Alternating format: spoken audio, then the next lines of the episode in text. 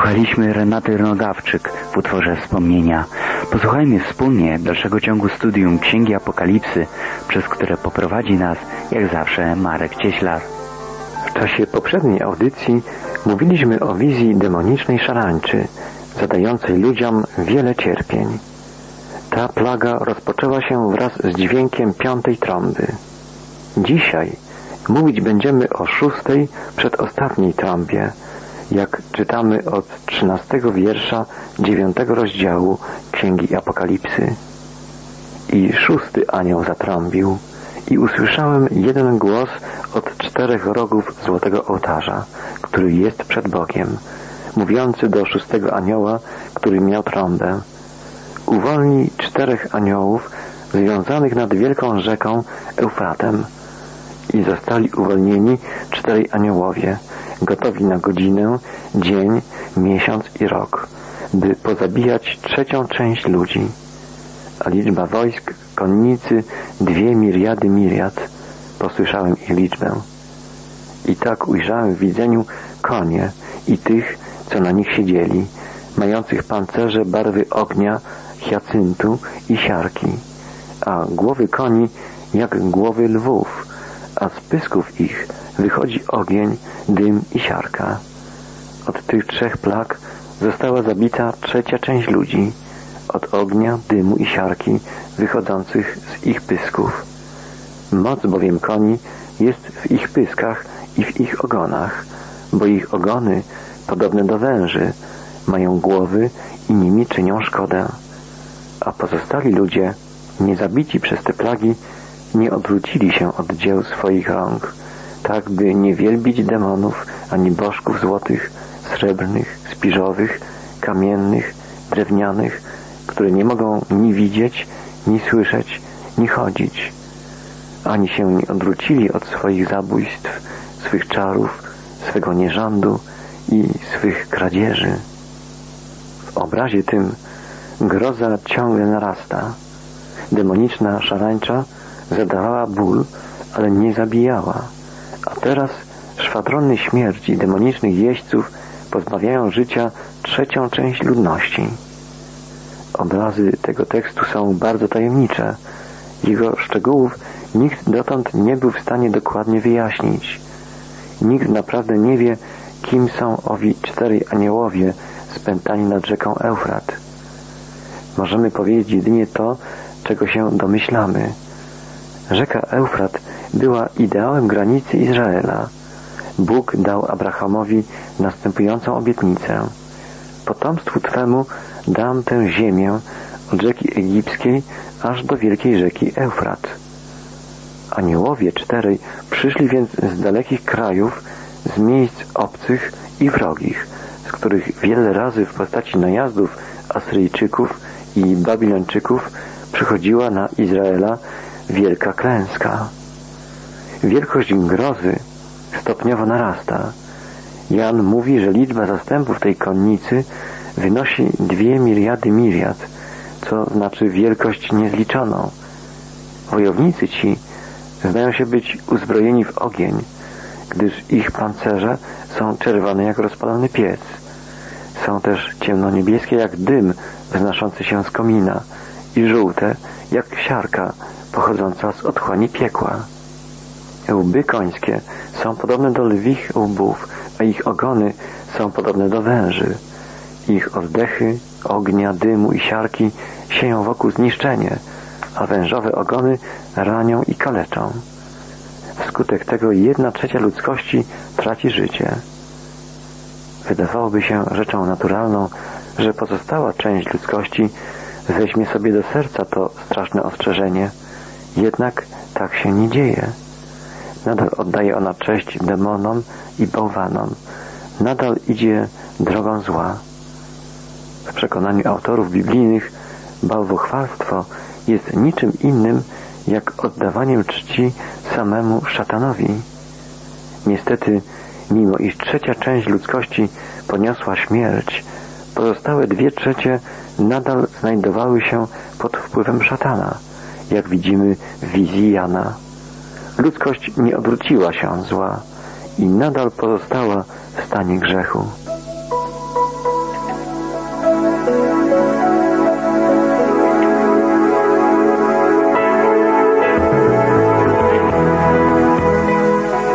Słuchacie Państwo programu Marka Cieślara Wędrówka przez Biblię. Od poniedziałku do piątku każdego tygodnia studiujemy razem Pismo Święte. Zapraszamy do dyskusji i wspólnej modlitwy z nami. Adres i telefon zostanie podany na końcu programu.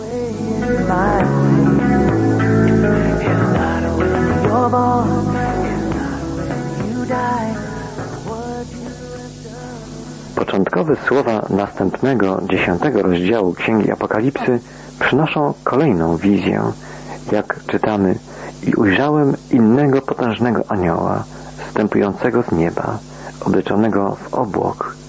Tęcza była nad jego głową, a oblicze jego było jak słońce, a nogi jego jak słupy ogniste. I w prawej ręce miał otwartą książeczkę. Nogę prawą postawił na morzu, a lewą na ziemi. I zawołał donośnym głosem, tak jak ryczy lew. A kiedy zawołał, siedem gromów przemówiło swym głosem. Skoro przemówiło siedem gromów, zabrałem się do pisania, lecz usłyszałem głos mówiący z nieba. Zapieczętuj to, co siedem gromów powiedziało i nie pisz tego. Słowa te są pewnego rodzaju przejściem między odgłosem szóstej i siódmej trąby. Głos szóstej trąby już był słyszany, a siódma zatrąbi później. W okresie między tymi trąbami dokonują się straszne rzeczy. Potężny anioł przybywa sprzed oblicza Boga i przed oblicza zmartwychwstałego baranka. Wokół jego głowy, jak czytamy, była tęcza, która jest częścią chwały tronu Bożego. Podobny obraz znajdujemy w proroctwach Ezechiela, w pierwszym rozdziale Księgi Ezechiela. Tęcza ta powstaje ze światła wychodzącego z twarzy anioła i odbija się na obłoku. Jego twarz podobna jest do słońca. Niezwykłe jest to, że w Ewangelii Mateusza czytamy, że tak samo została określona twarz Jezusa na górze przemienienia, jako podobna do słońca. Głos anioła był podobny do ryku lwa, co często jest obrazowym określeniem głosu samego Boga. Pan zagrzmi z Syjonu, zaryczy z Syjonu, czytamy w proroctwach Joela. Wyda swój donośny głos z Jeruzalemu, woła prorok Ozeasz i prorok Amos. Anioł z wizji Jana przychodzi od samego Boga.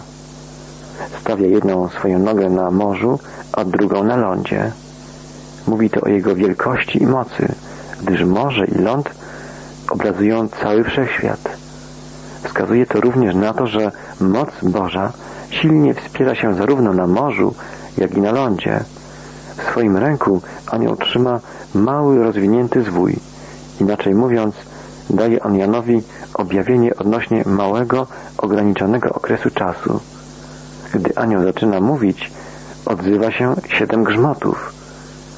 Widząc rozwinięty zwój i słysząc głos anioła oraz grzmoty, prorok przygotowuje się do zapisania otrzymanego objawienia, ale zostaje mu to zabronione, a więc otrzymuje objawienie, którego w tej chwili nie może przekazać innym. Z podobnym pojęciem spotykamy się u apostoła Pawła, który pisze, jak został pochwycony do trzeciego nieba i słyszał niewypowiedziane słowa, których człowiekowi nie godzi się na razie powtarzać. Tak czytamy w drugim liście do Koryntian. Nie potrzebujemy nawet domyślać się, czego dotyczyło to tajemnicze objawienie przekazane Janowi. Po prostu wiemy, że pewnych przeżyć Jan nie może przekazać innym.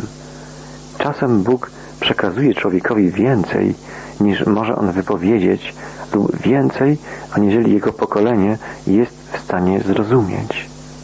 W swoim czasie Bóg objawi nam całą prawdę i uzdolni nas do zrozumienia Jego planu odnośnie dziejów ludzkości i całego świata.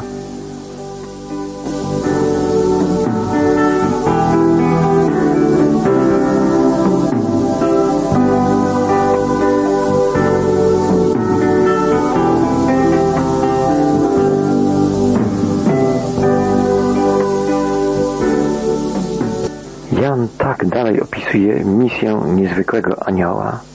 Czytamy od piątego wiersza dziesiątego rozdziału.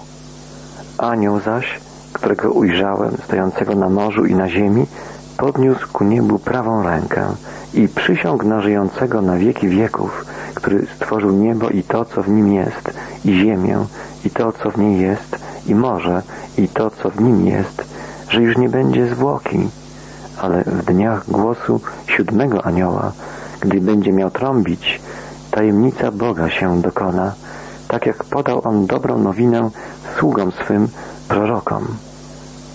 Teraz anioł ogłasza doniosłą wieść i potwierdza ją przysięgą. Chodzi tu o to, że już nie pozostało wiele czasu, że już nie będzie zwłoki i wkrótce na scenie ziemskiej pojawi się antychryst. Jak powiada autor listu do Hebrajczyków, jeszcze tylko mała chwila, a przyjdzie ten, który ma przyjść i nie będzie zwlekał. Nadejdzie godzina, gdy człowiek grzechu zostanie objawiony. Czytamy w drugim liście do Tesaloniczan. Jakiekolwiek może być znaczenie tego wyrażenia, jego poselstwo na pewno mówi o rychłym pojawieniu się na ziemi antychrysta. Na scenie świata rozegra się ostatni akt historii. Gdy to się stanie, tajemnica Boża zostanie objawiona. Zostanie więc objawiony cel Boży w historii ludzkości. Wiele dzieje się w życiu rzeczy trudno wytłumaczalnych. Przewrotność wydaje się święcić swoje triumfy. I oto według Jana nastąpi jak gdyby ostatnia runda tej walki. Bóg i Antychryst, dobro i zło staną naprzeciwko siebie. Ostateczne i pełne zwycięstwo zostanie odniesione. Na wszystkie pytania zostaną udzielone odpowiedzi. Wszystkie krzywdy zostaną wynagrodzone. Z tego niezwykłego obrazu wynika niewzruszona prawda, że cała historia zbliża się do pewnego zwycięstwa Boga, a zło, chociaż się pleni teraz obficie, nie będzie w stanie w końcu zatriumfować. Zatriumfuje prawda, zwycięży dobro, zatriumfuje Bóg.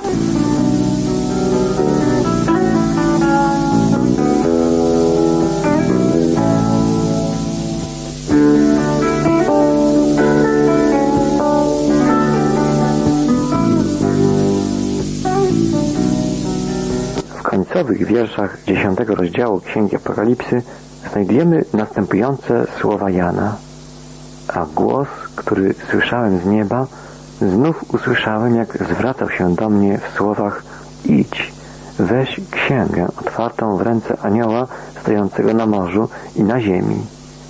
Poszedłem więc do anioła, mówiąc mu, by dał mi książeczkę i rzecze mi weź i połknij ją a napełni wnętrzności Twe goryczą, lecz w ustach Twych będzie słodka jak miód.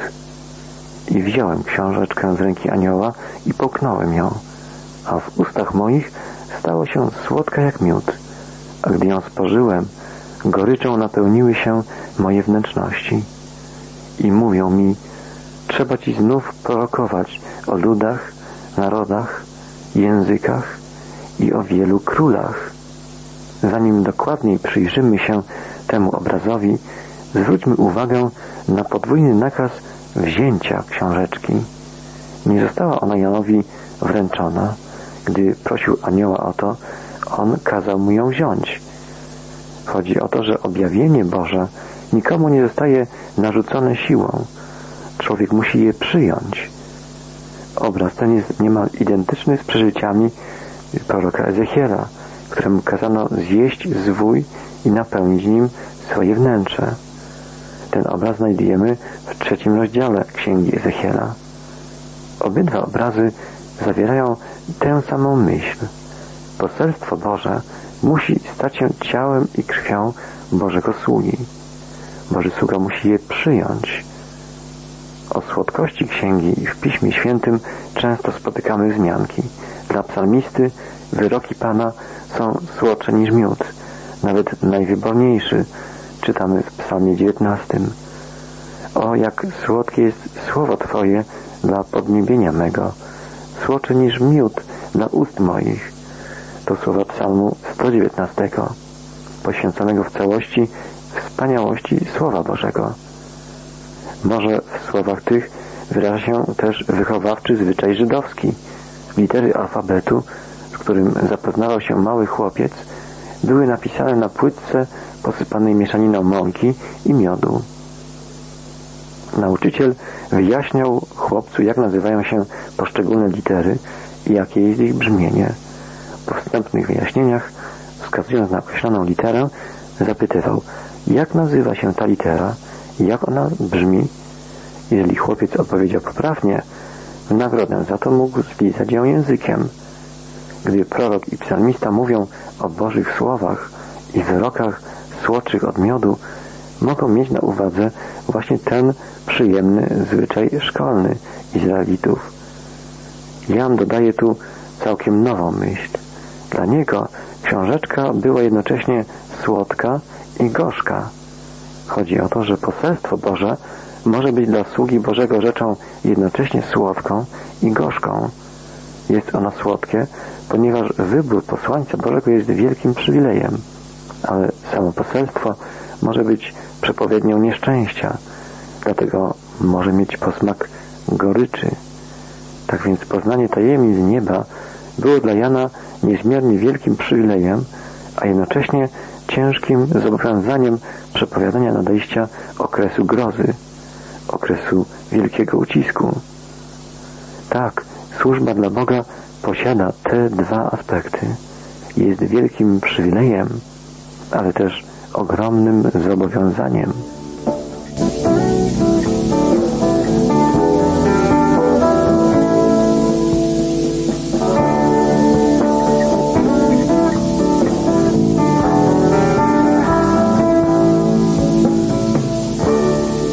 W słowach Jana zawarta jest zapowiedź nadejścia Antychrysta. Księdze Apokalipsy wiele razy jest wspomniana postać Antychrysta. Ogólnie możemy powiedzieć, że Antychryst reprezentuje we wszechświecie moc przeciwną Bogu. Tak jak Chrystus jest świętym i namaszczonym Królem Bożym, tak Antychryst jest bezbożnikiem i królem wszelkiego zła.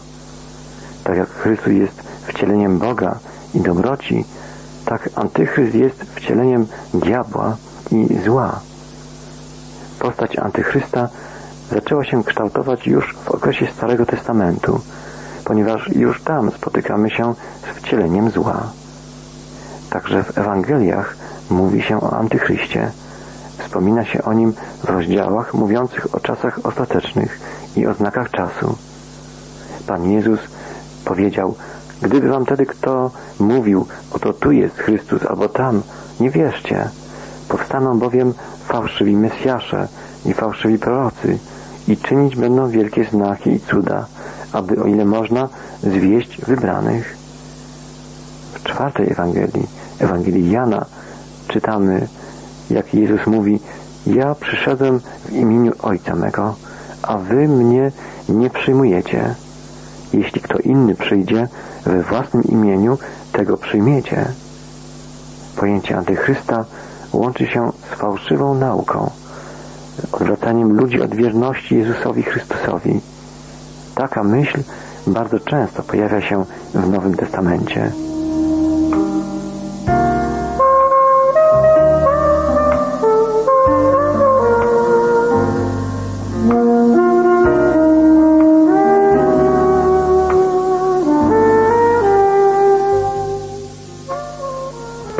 Antychrysta występuje także w listach Jana.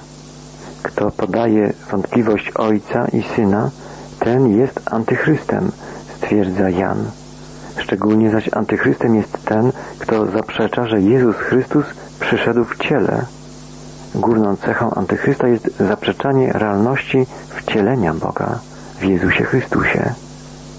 Antychryst jest duchem fałszerstwa, kłamstwa, odwraca ludzi od prawdy i prowadzi ich na bezdroża błędu, a przez to rujnuje chrześcijańską wiarę. W księdze Apokalipsy spotykamy najpełniejszy obraz Antychrysta i to obraz pojawiający się w kilku postaciach. W jedenastym rozdziale widzimy obraz zwierzęcia wychodzącego z otchłani, które ma zabić dwóch świadków w Jerozolimie. W rozdziale 12 czytamy o wielkim rudym smoku, który prześladuje kobietę przyodzianą w słońce, kobietę, która rodzi dziecko. W rozdziale 13 spotykamy się z obrazem zwierzęcia z siedmioma głowami i dziesięcioma rogami, które występuje z morza i drugim zwierzęciem z dwoma rogami, które występuje z ziemi. Bez wątpienia Jan ma na uwadze terror związany z kultem cesarza i w tym wypadku antychryst jest głównym inicjatorem prześladowania chrześcijańskiego kościoła. Mamy do czynienia z okrutną, prześladującą mocą, która postanawia zniszczyć Chrystusa i Jego Kościół. W 17 rozdziale znajdziemy obraz czerwonego jak szkarłat zwierzęcia z siedmioma głowami i dziesięcioma rogami, na którym siedzi kobieta zwana Babilonem. Siedem głów to siedem pagórków, na których rozsiadła się kobieta, czytamy. W objawieniu Jana Babilon jest symbolem Rzymu, który był położony na siedmiu wzgórzach. A więc obraz ten przedstawia Rzym, a antychryst jest mocą rzymską, która zawzięcie prześladuje Kościół. Najgorszym cesarzem rzymskim pierwszego wieku był Neron, uważany za wyjątkowego potwora nie tylko przez chrześcijan, również przez samych Rzymian. Po jego samobójczej śmierci w 68 roku naszej ery wszyscy odetchnęli z ulgą.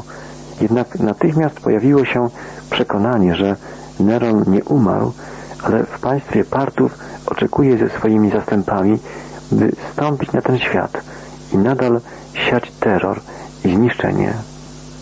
Pojęcie to zostało nazwane Nero Redivivus, czyli zmartwychwstały Neron. W starożytnym świecie wieść taka szerzyła się ponad 20 lat po śmierci Nerona. Dla chrześcijan Neron był postacią symbolizującą zło. To on obarczył chrześcijan winą za podpalenie Rzymu. To on zainicjował ich prześladowanie. To on znajdywał najbardziej okrutne metody tortur. Jak widzimy, od początku Antychryst kojarzył się z najbardziej negatywnymi postaciami w historii, takimi jak Neron. Antychryst to wcielone zło, to uosobienie mocy przeciwnych Bogu. O Antychryście mówić będziemy jeszcze w czasie dalszych studiów Księgi Apokalipsy. Końcowa wizja Jana ukazuje ostateczne rozprawienie się z Antychrystem i z szatanem. Jezus Chrystus zwycięży wszelkie zło i ustanowi swoje wieczne królestwo.